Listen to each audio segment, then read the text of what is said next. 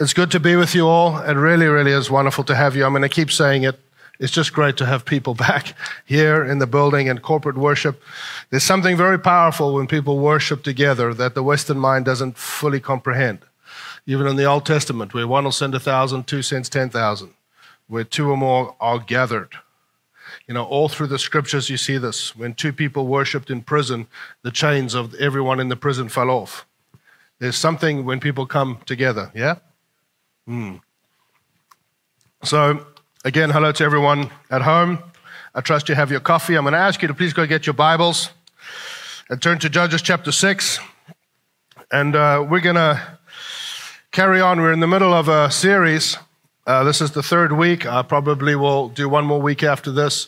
And I'm talking about the awakening church, the church that awakens, the, the awakening church. And if you haven't been around for the last two weeks, some of this may not make full sense. And for that, I'm almost apologizing, but I don't. I would encourage you to just go listen to it and uh, just so you can get some context. But I'm going to pray and, uh, and then we'll get into God's word. Amen. Father, I thank you that your word is your word. It comes from your mouth. It has your nature. It has your power. It has your authority. It has your eternity. It's the word of God.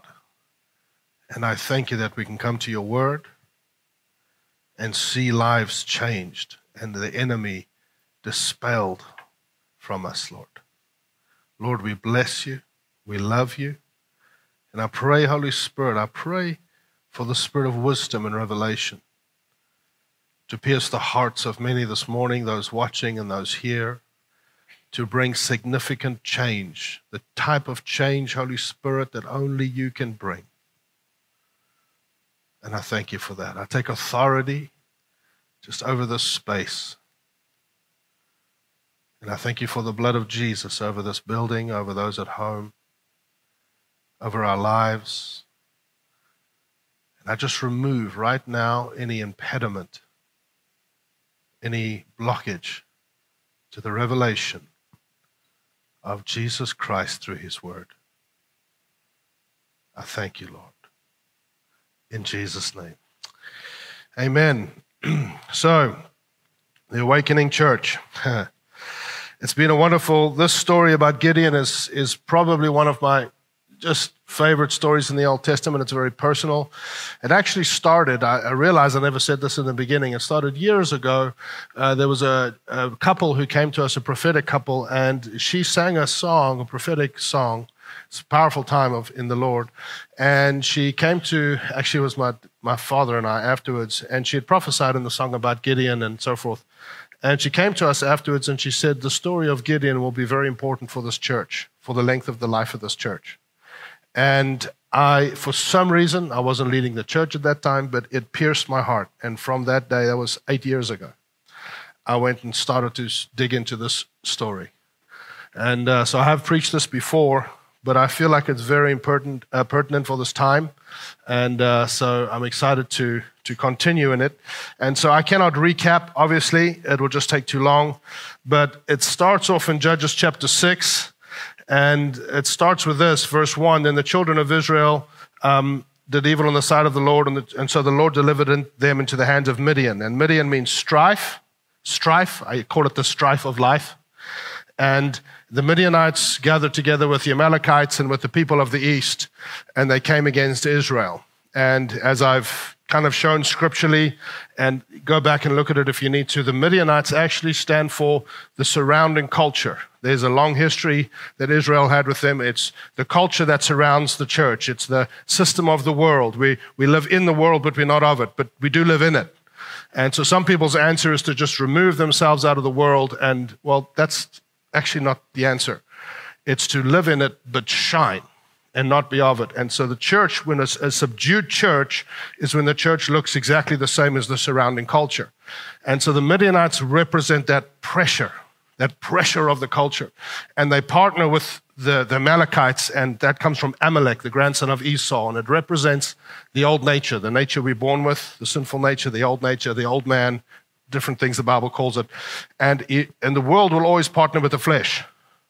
So the world, world will always say, I'm going to I'm going to rise up, I'm going to put pressure, in a sense, on God's people, and I'm going to reach out to the flesh, and they come together. And the people of the east, it says, they would come in as swarmers as locusts, and they would just devour the land. And it's the overwhelming voices. Who knows what it's like to be overwhelmed?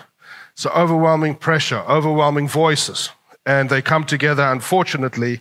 And it says, whenever Israel had sown, Actually, I'll read it out of the Bible. That's a better option.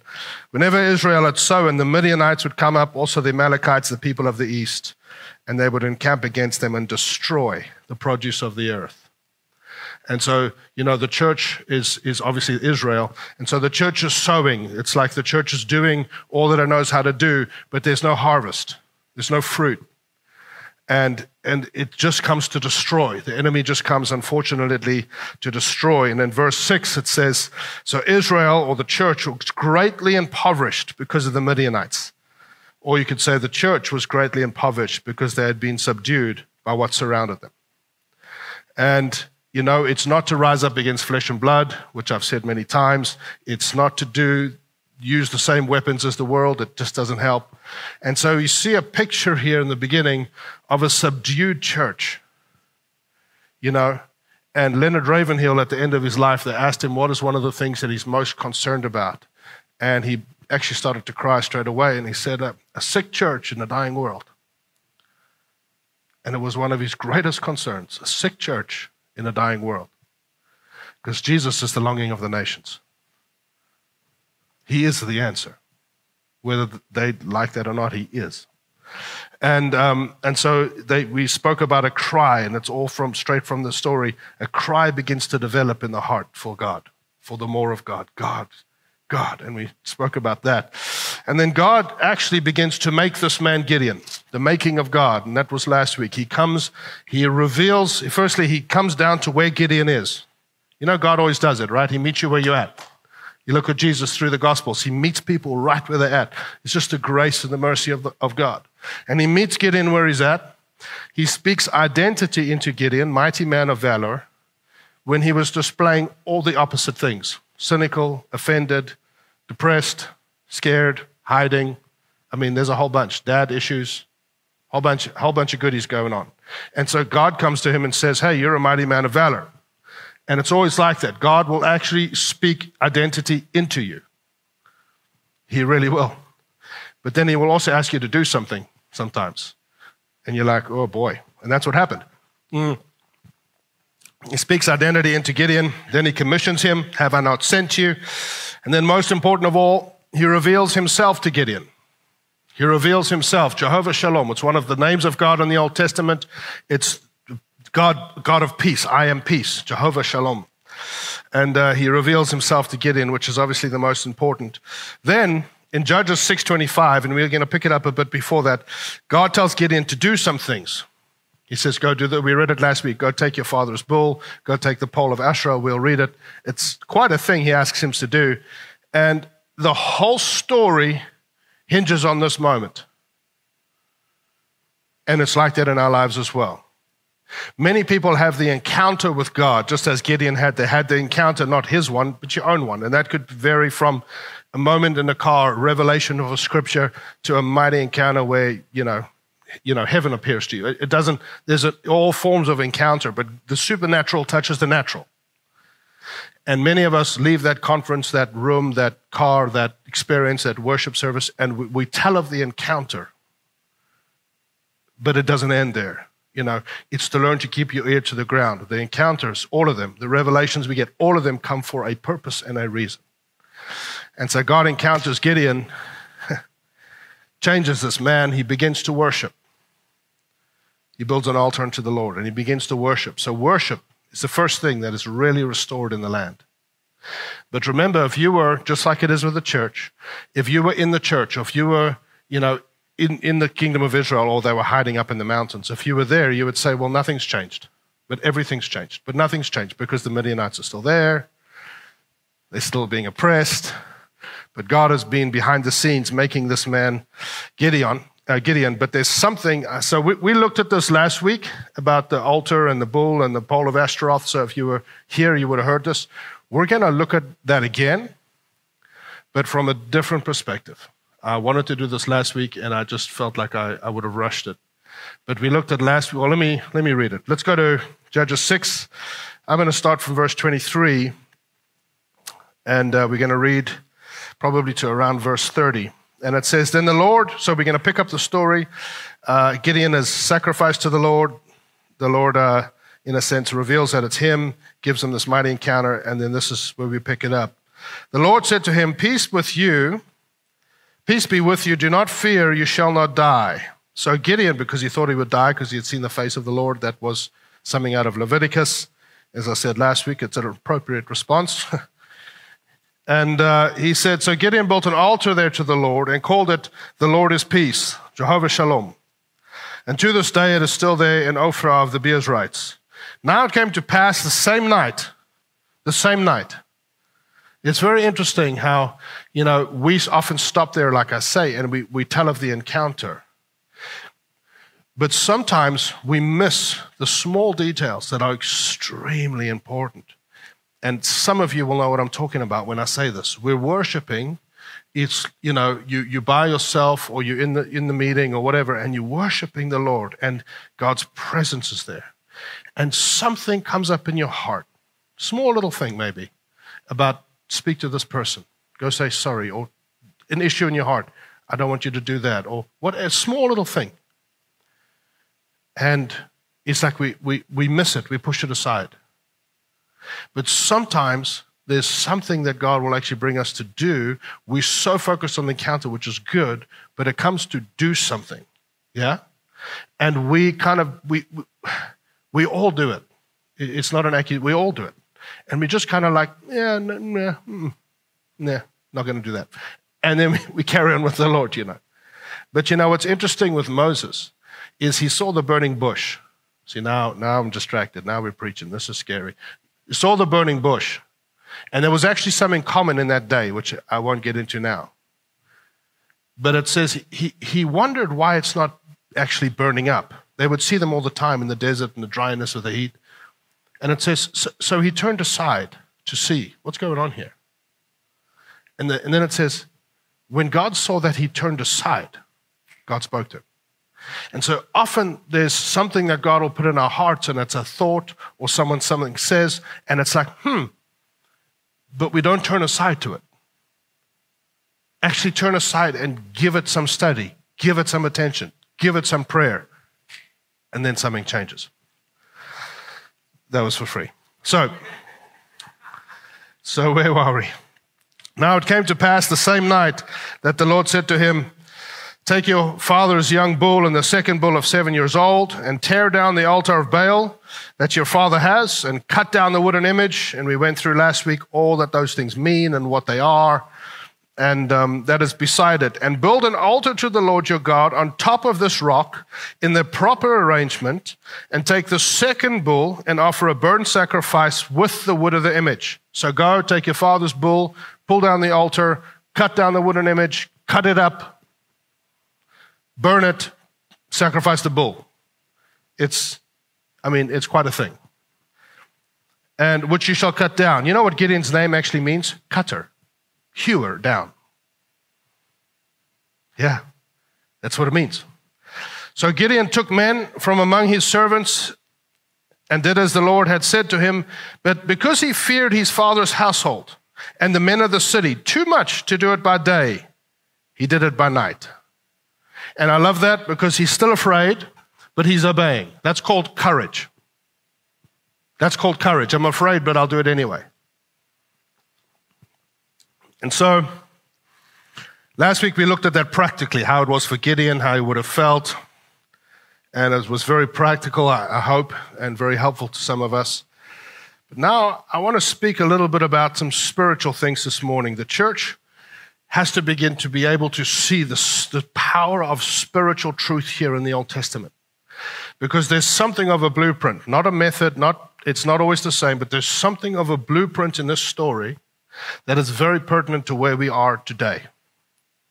Very, very much so. Even the battle they fight, the land that they eventually fight it on, Megiddo, is actually what many theologians say will be where the last battle's fought. So there's something so prophetic of this story. And so you see, first thing I want to mention to you is being positioned for victory. God reveals himself to Gideon, right? God reveals himself to Gideon as what? As Jehovah Shalom. What is what are they facing?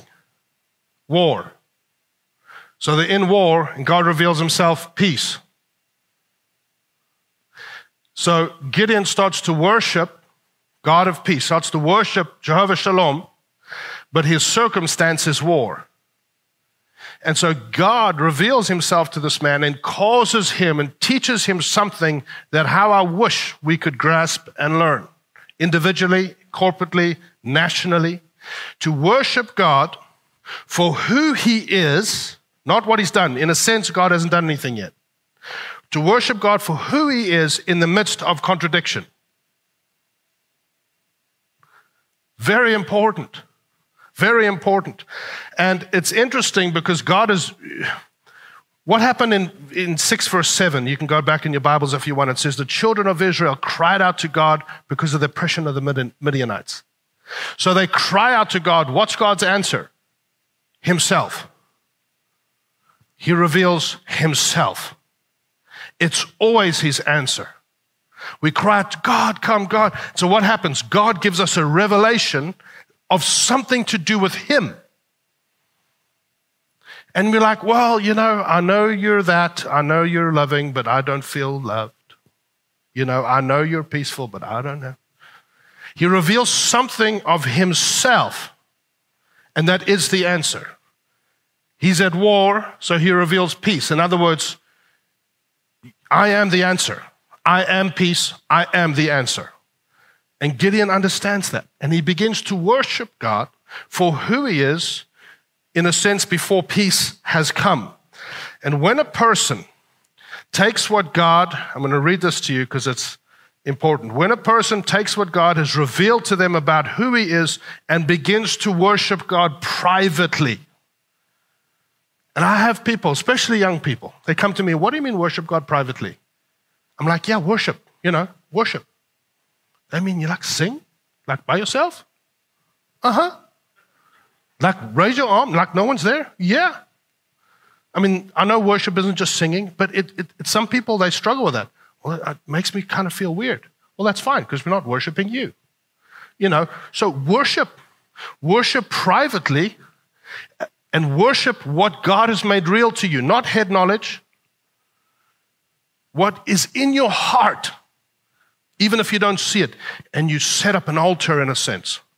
You set up an altar, a place in your life, even a physical place in your house.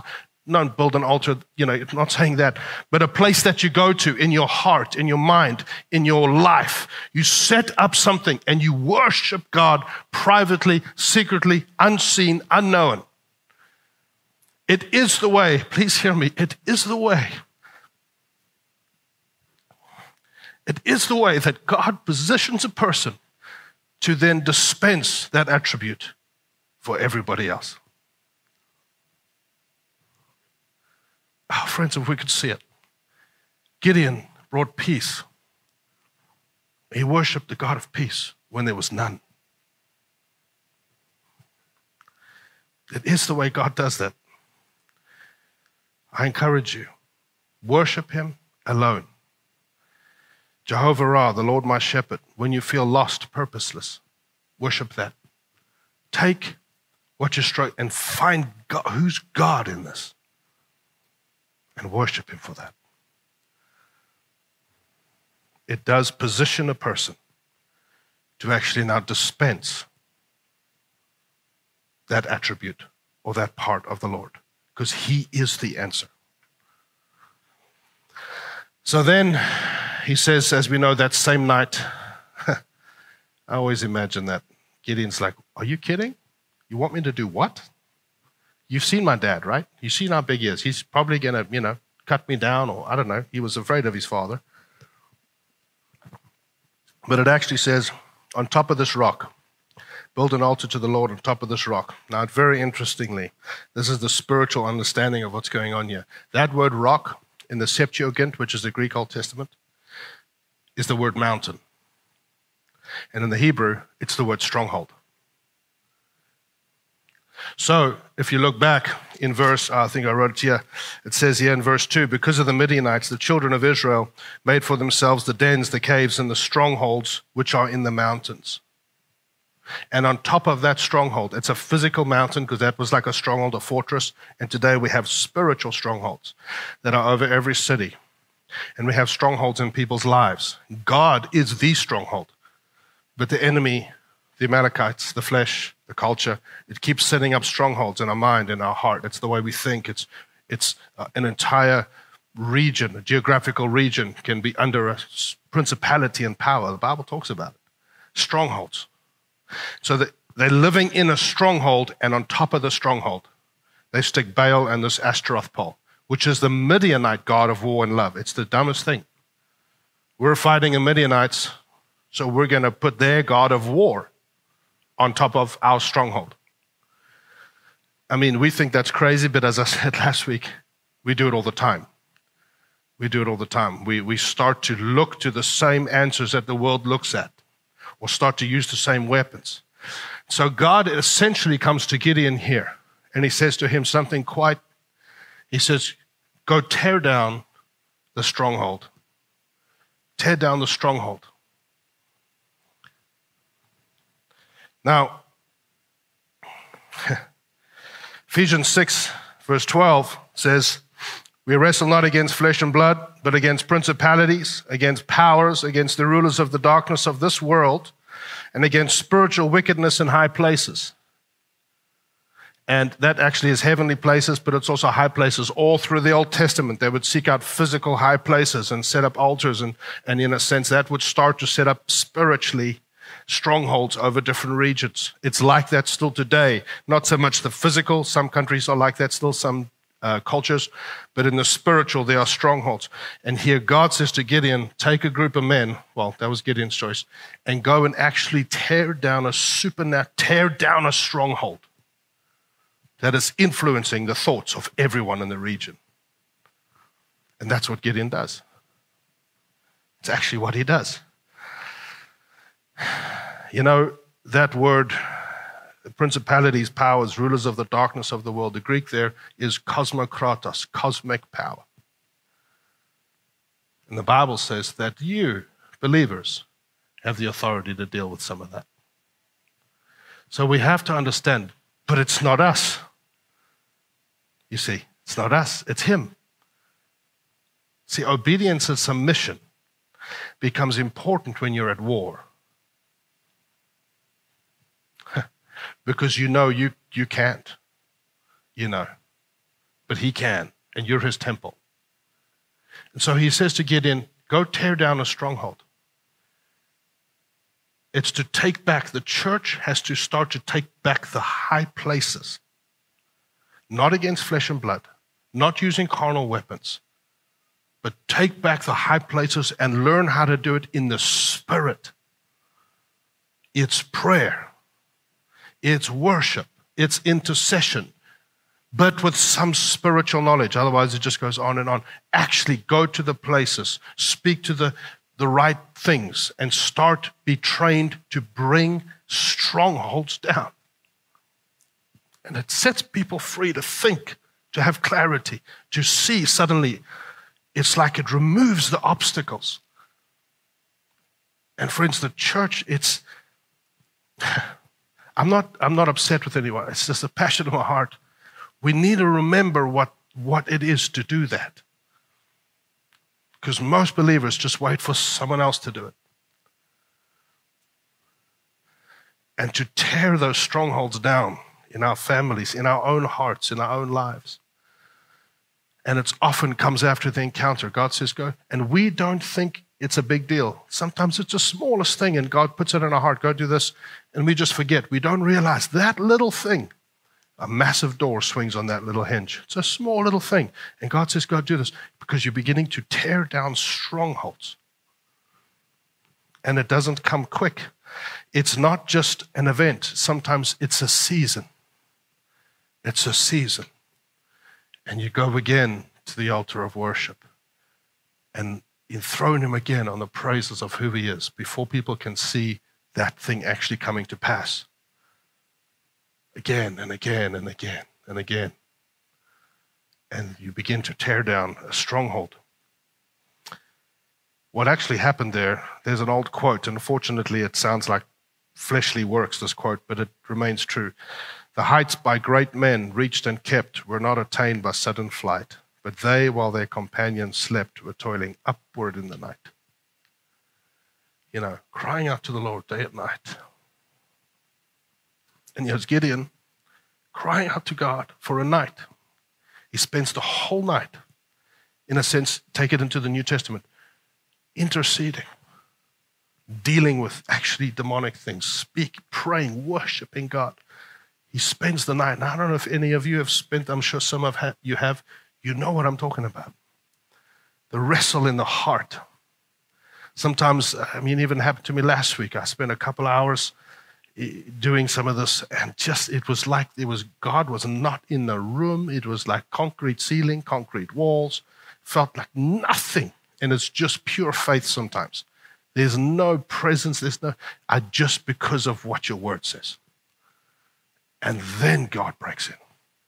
It's it's beginning to understand and beginning to take back the high places not with carnal weapons and pull strongholds down and Gideon spends the whole night doing this, right? With, in a sense, one revelation, one part of who God is. So we think we need to be encountered, to be empowered, to have the mantle rest upon him. There was no mantle yet, we'll get to that.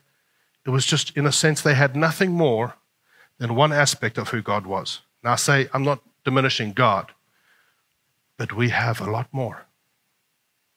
You know? And that's all that he had. Because a whole generation, you go read the last verse of chapter 5, 40 years. There was, in a sense, rest in the rest in Israel. 40 years they had people hadn't seen or heard from the Lord. There's a whole generation like we have now. And so Gideon spends all night tearing down strongholds, praying, crying out. And look at the response. I just spat on the pulpit, sorry. Look at the response of the people. And why is he afraid? Just by the way, why is he afraid? It says he's afraid of the men of the city. Who's that for us? That's the church. People in the kingdom of God, people in the kingdom. What is the church going to say if I start to do this or pray like this or worship like this? What are they going to say when they hear, you know, he's just, you know, just a little, he's gone a little too far. You know, it's a little bit extreme, you know. What's my family going to think? So he was afraid of his father's household.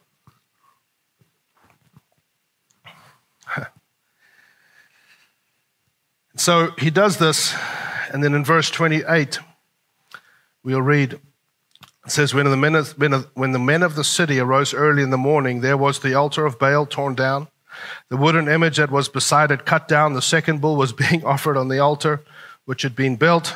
I mean, imagine waking up to that. That's quite a day. So they said to one another, Who has done this thing? And when they inquired and asked, they said, Gideon, the son of Joash, has done this thing.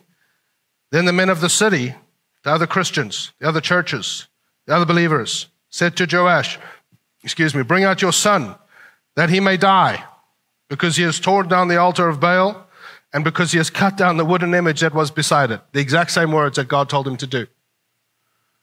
You know, when you have a subdued church, the church persecutes those who obey the Lord, unfortunately. It's exactly what God told him to do and the religious system came against him. You know, and it's interesting people's response. They're extremely offended and enraged. And in fact, they want to kill him. It sounds a lot like Jesus. Gideon's been making a way, opening a path, dealing with demonic stuff pulling down false gods, using courage, but he's afraid. Well, Jesus wasn't afraid. Jesus comes, makes a way, opens the path, takes everything, rips open the separation, and they crucified him. They shouting that here. Kill him, kill him, kill him. You know? And all he did was, God, I did what you said. I, I did what you said. And then apparently he's afraid again because they said to Joash, Bring out your son, which means he's hiding in dad's house again. Right? That's exactly what happened. But what's interesting is what happened in verse 7 the children of Israel, like I said, cried out to the Lord because of the Midianites. We, we, we read that. So, this, friends, hear this, is God's answer. They cry out to God. God says, I hear your cry. I will go and start to deal with this guy. I will make him. I will shape him. I will raise him up. I will show, who, show him who I am. And then I will tell him to go and tear down the things that are actually the problem. So they cry out to God. God answers. And they are mad. And they are offended.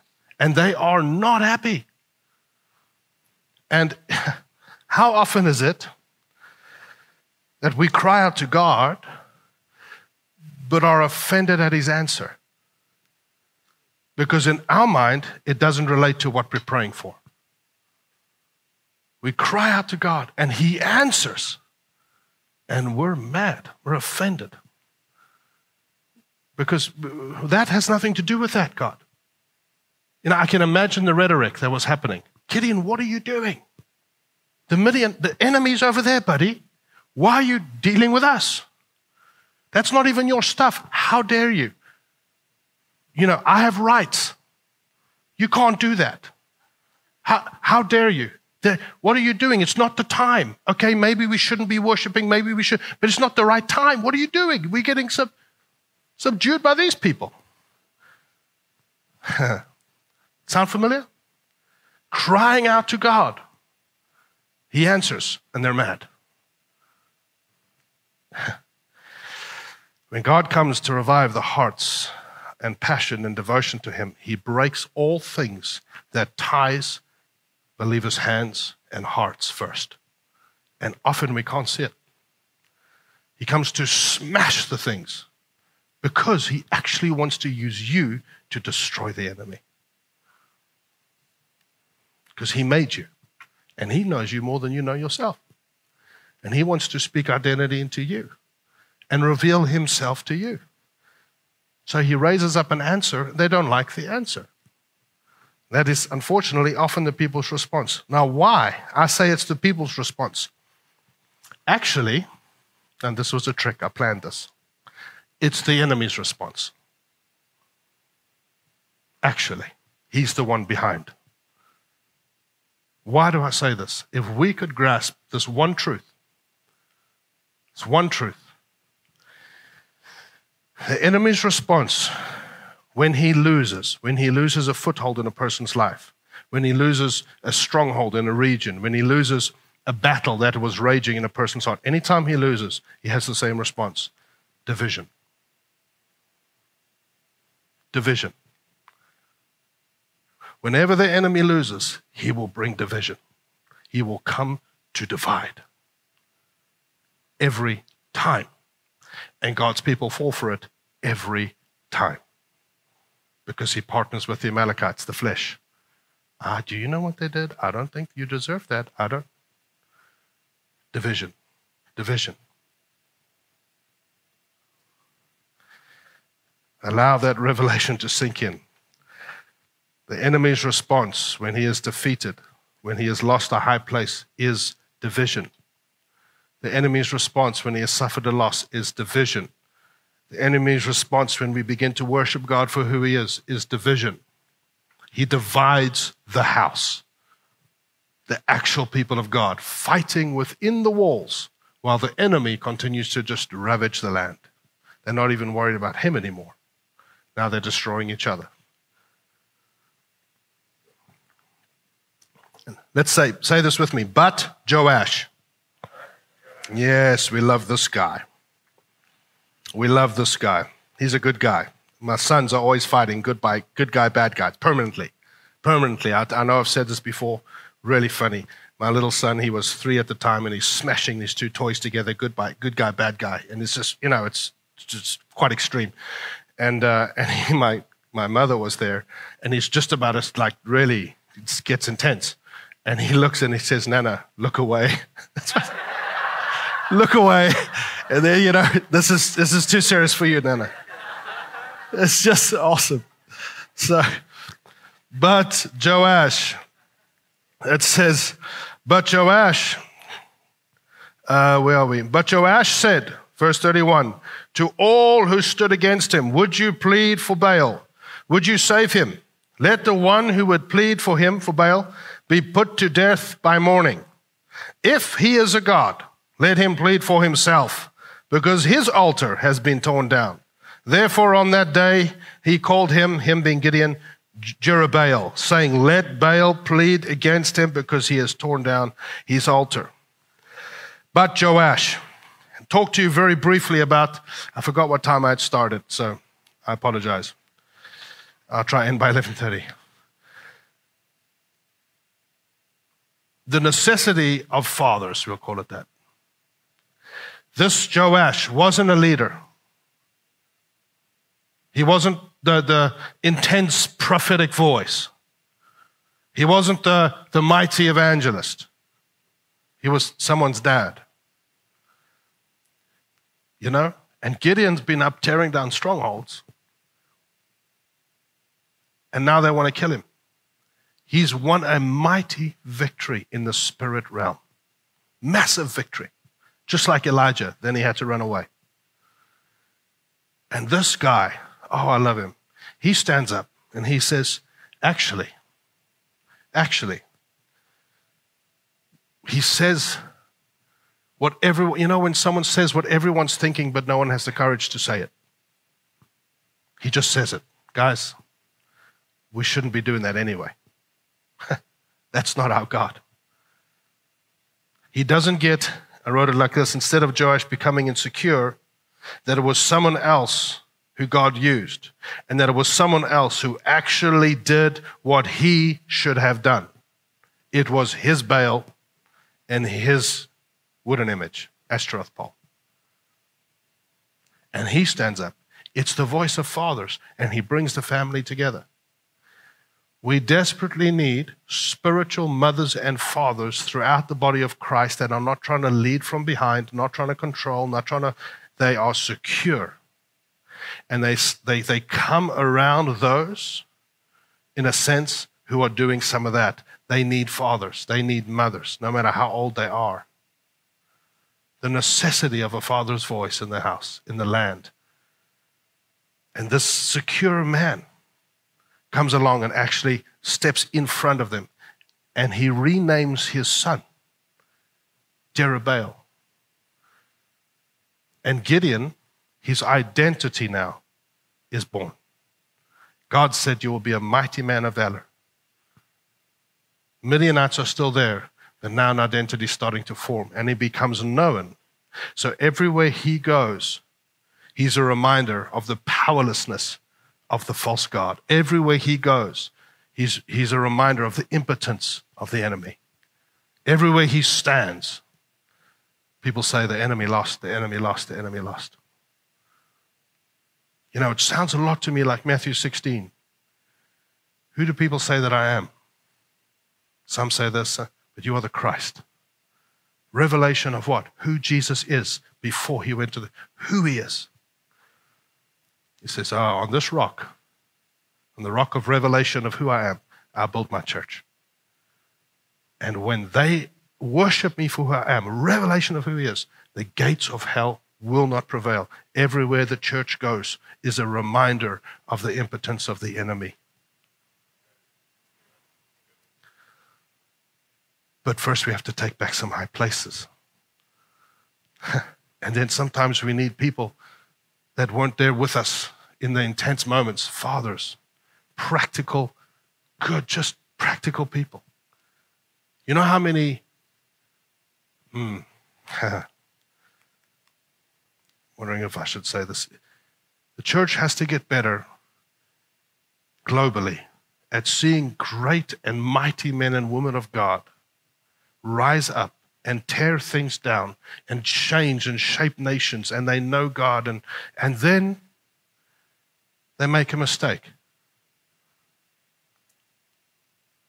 And we throw them to the scrap pile because there was no Joash for them.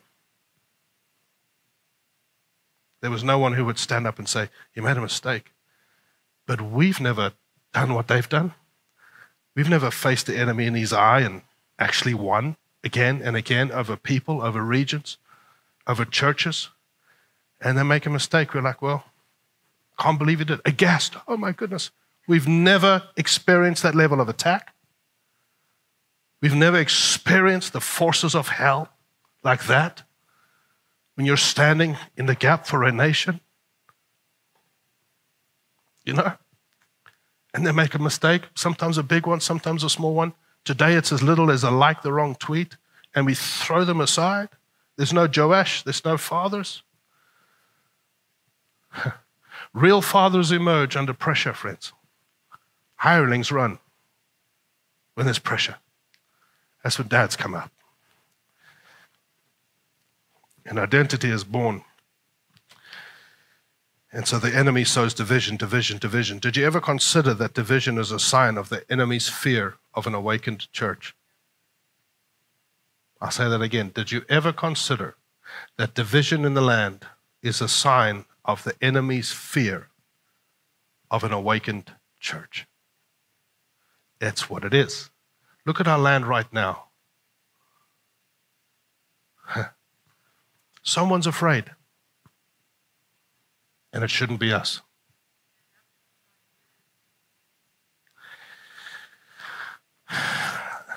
I'm going to carry on because I'm having some fun here. Judges 6. This is very important. We're going to go to verse, where are we? Verse 32. Then, therefore, on that day they called him Jerubbaal, saying, Let Baal plead against him because he has torn down his altar. Then all the Midianites, you see, while this is going on, nothing's changed, but everything's changed in the hearts of people. They've been bound together. They've seen something, there's clarity in the church again. Things, they're beginning to be positioned for victory. But the enemy doesn't know. Nothing's changed on the outward. Nothing. They're still there. They're still attacking them. They still. And so the Western mind comes along and says, well, none of this is true because look, it's all still happening. That is such a Western mind. Everything behind the scenes has changed. And he says this Then all the Midianites and the Amalekites and the people of the east gathered together, and they crossed over and camped in the valley of Jezreel. Well, that was a mistake. You know what Jezreel means? God sows. So here these people come, and it says they encamped against the Midianites, and any time the children of Israel would sow, they would come and destroy the produce of the earth. And then they come and they line up for battle in a place that says, God sows. It's like God says, that's enough. It's enough. Sorry. It's not smart to take a stand against El Shaddai, Almighty God, in a place that says God sows. It's like he, Bible says he arouses himself as a man of war. And that's coming when he says, That's enough, enough. And they gather there in that valley. But you know what? God sows people. You ever consider that? He sows people. So he looks, unless a seed falls into the ground and dies, it abideth alone.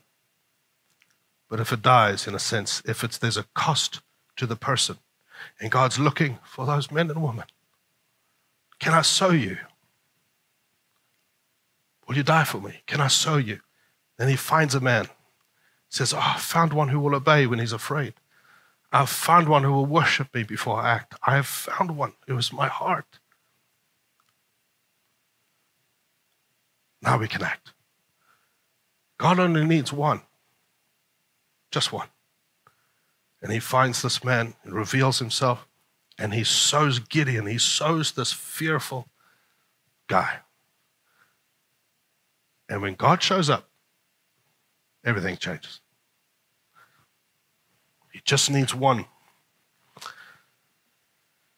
and then lastly, it says here,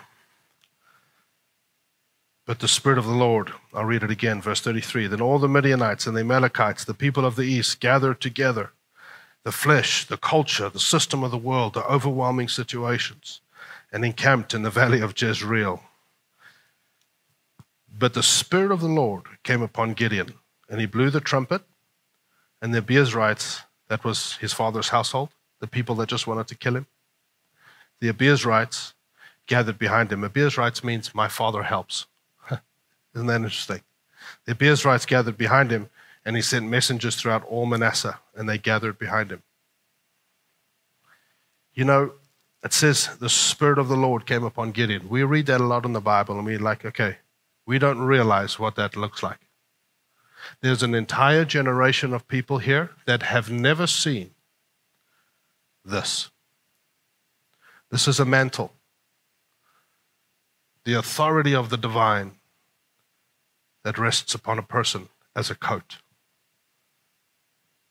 When the Spirit of God rests upon a person, you notice it. Because there's the authority that starts to settle.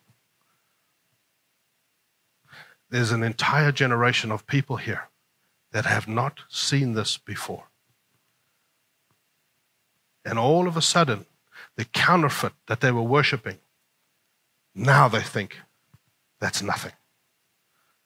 And they very quickly, very easily let go of all the stuff that they loved and that had the attention and the affection and the distractions, and they get rid. Why?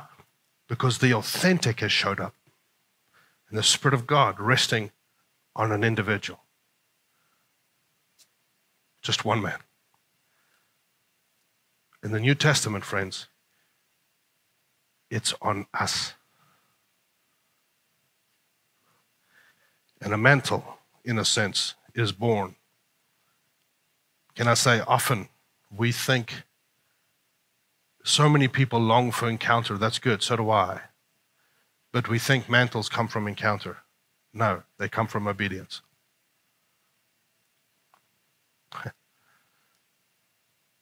they do. Do you know? People in Israel. They saw God on the mountain, Exodus 34. They had dinner with him, the 70 elders of Israel. I mean, it's too crazy to make up. And they went down and made a golden calf. Encounter, no mantle. Comes from what do I do out of it? And when the Lord begins to make and move and shift and shape people. And then the Spirit of the Lord shows up. God shows up. Oh boy, that's so different. God begins to move. God begins, and then he blows the trumpet. That's actually a declaration of war. This guy who was hiding, he stands up, takes probably a horn or a trumpet, and he blows a trumpet. That's the gospel. The clarion sound of the good news. There's a vision again in the land. There's a gospel again in the land. There's the gospel is the power of God again in the land. And it's, it's all the people that want to kill him, now they gather behind him because now they've seen God on him. And they had never seen that before. I bet you there were old men there that wept, said, Ah, I forgot what this is like. It says all of Manasseh, that whole in a principality. What does Manasseh mean? We went over in the first week. To forget. All of those that had forgotten, they remembered God. They remembered who they were. And that's what the church needs. Remember who He is, and remember who you are and let the trumpet begin to sound with clarity, with purpose, and begin to tear down some strongholds. We need to take back high places. We need to remember that when the enemy, please, if you leave with anything, leave with this. When the enemy comes with division, it's his, he is afraid. Don't fall for it. In your marriage, in the church, with authority figures, don't fall for it, friends. It's his mind, it's his way of doing things, because a divided house won't stand. So it means he's afraid. It gets me very excited for what's coming, because he must be very, very afraid. Fathers in the house, and by that I mean mothers and fathers, just spiritual parents.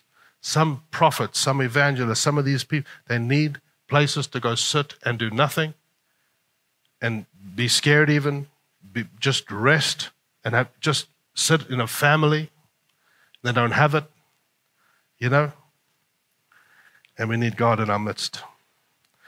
I'll leave you with a quote John Wesley Give me 100 preachers who fear nothing but sin and desire nothing but God, and I care not a straw whether they be clergymen or laymen, but such alone will shake the gates of hell and set up the kingdom of heaven on earth. That is true. Bless you. Can I pray for us? I I don't know, Dad. Do you have a response at all? You don't have to.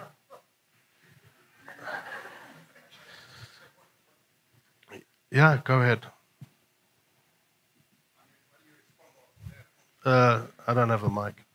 Thanks for those who are online. I'll just quickly bring it into Ephesians 3:10 says that the manifold wisdom of God think of this just what's been preached the manifold wisdom the many-sided glorious manifold wisdom of God will be known to the principalities powers and rulers and authorities through the church mm. that's what it says mm. just think of what he said mm. the manifold wisdom of God hmm. will be made known to that which we cannot see, the demonic, through the church. That's right. That's right. It's amazing. Mm. Uh, Thank you. Give it to Josh. I just felt like my heart had something to say. you know, I wonder, it's not something you can trump up, it's not discipline. So I'm just going to ask, you know, maybe we can stand and just ask the Lord, Lord, touch the heart, put conviction in the heart, reveal yourself, whatever it is. If there's something in that just grabbed your attention, if there's something that you need to deal with because, you know, the enemy's brought division or something or fear, can we stand quick? And I'm just going to pray for us. If something grabbed your heart, turn aside to it. Go home. Doesn't have to be today, but turn aside to it. Pay attention to it in the week. That's how God will bring breakthrough. Father, I thank you for your word. Holy Spirit, we open our hearts and our minds and our ears. And I pray, Holy Spirit, that conviction would begin to settle upon your people that empowers. Reveal yourself, I pray. Just take a moment. Just a moment. Come, Holy Spirit. Thank you.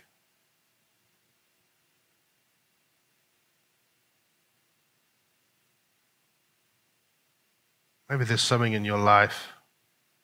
It's not condemnation, friends. Not at all. There's a Baal that needs to be torn down. Just speak it out to the Lord, just under your breath. Don't think it. Say something. Don't worry about the person next to you, just under your breath. Father, just, you know, I give this to you. Help me. Lord, I break the shackles that bind your people in the name of Jesus. In the name of Jesus. Lord, stir our hearts again. Teach us as a people, as a church, to tear down the high places so that your glory will be seen throughout the earth. When division comes, Lord, let us see it for what it is and let us stand as one. That old song, we are one in the Spirit, we are one in the Lord. Make us one, Lord.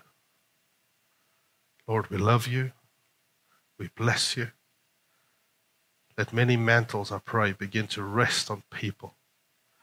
let us worship you, Lord, in secret. How we love you, Jesus. In your precious name. Amen. Amen.